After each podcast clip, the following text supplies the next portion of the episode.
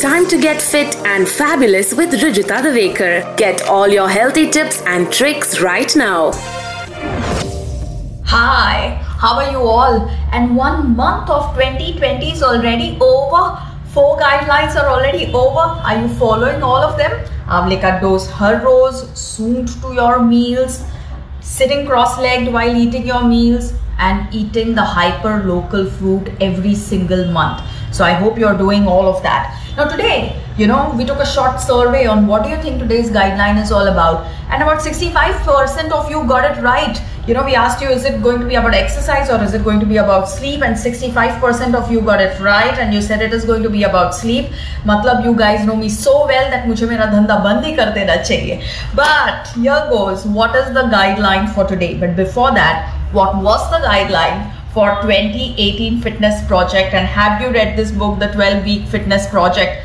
Here's the guideline for week 5 move more and sit less. That made it to the week 5 guideline. But just as much and you can read it you know for every 30 minutes of sitting stand for at least 3 minutes. So you can read out all the details but just as important um, activity and exercises to our health well-being weight loss fat loss and all of that equally important is sleep and recovery which is why no matter how much we have evolved human evolution has not let go of sleep. We still need to sleep.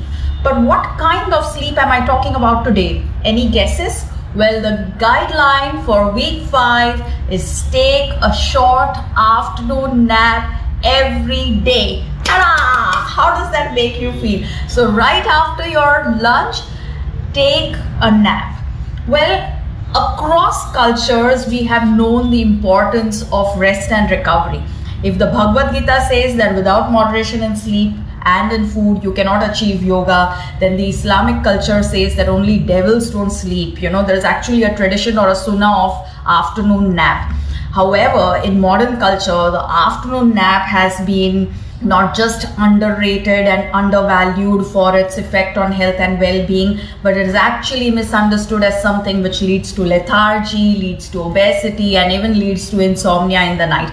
Well nothing could be further away from the truth. There are many many important reasons why you should be uh, napping every afternoon and i'm going to list out a few important reasons why you should nap every afternoon number 1 for improved heart health so for all those of you who have issues of blood pressure or who have already had procedures on their heart like the angioplasty and uh, bypass and stuff, you must nap. It, is, it really helps with your heart health.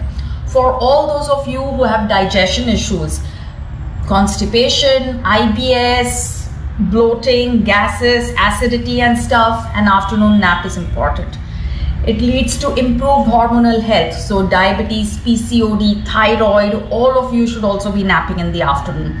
Improved recovery. You know, so if you are an athlete or a sports person or is someone who's consistent with exercise or simply recovering from an illness, you must uh, sleep in the afternoon improve sleep. And this time i'm talking about the sleep in the night. If you have been uh, fighting with insomnia if you're unable to sleep if you're just having broken sleep where you wake up in the middle of the night or you are simply a person who's going to too many shadis and late night functions or you are one of those globe trotters who's forever jet lagged and, and stuff you surely should be uh, sleeping.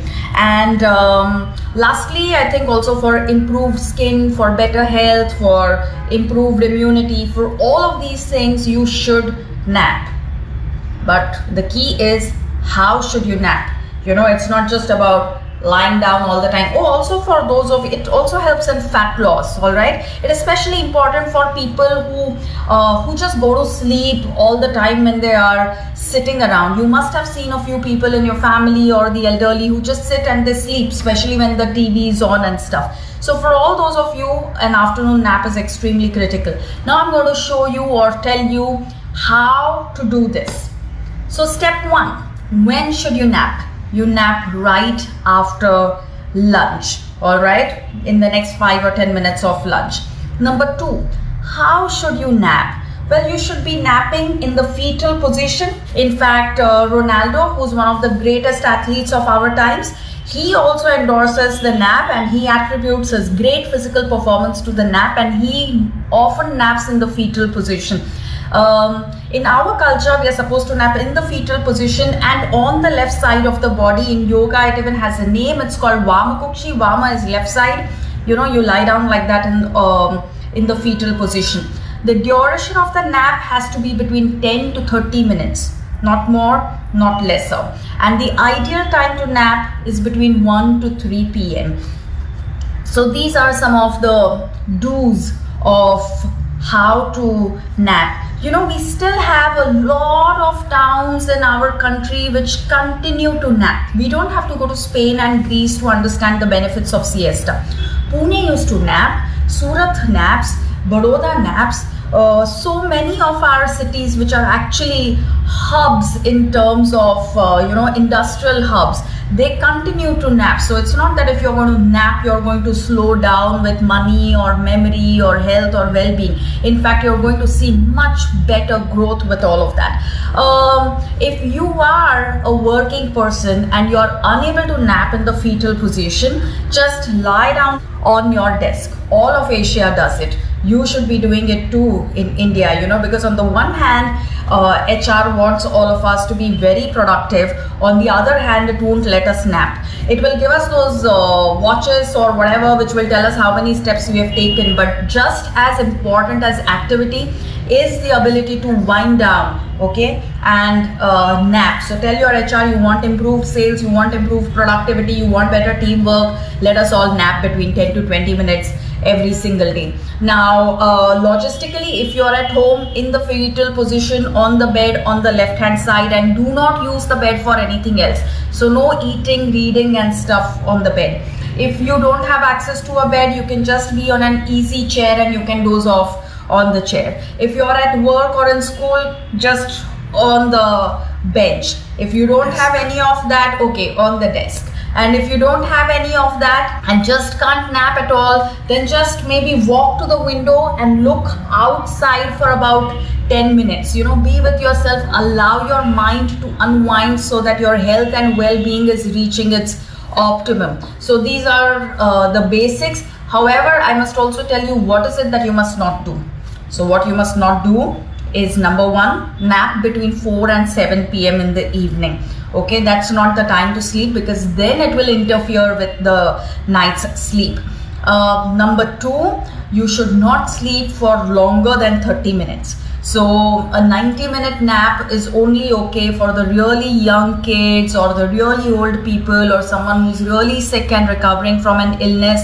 But for the rest of us does just a 10 or a 15 minute nap up to 30 minutes will make you feel refreshed and rejuvenated for the rest of your day the third thing that you should not do is sleep to the TV. You know, don't switch on the TV and then say मैं अपने कुर्सी पे uh, सो जाती हूँ.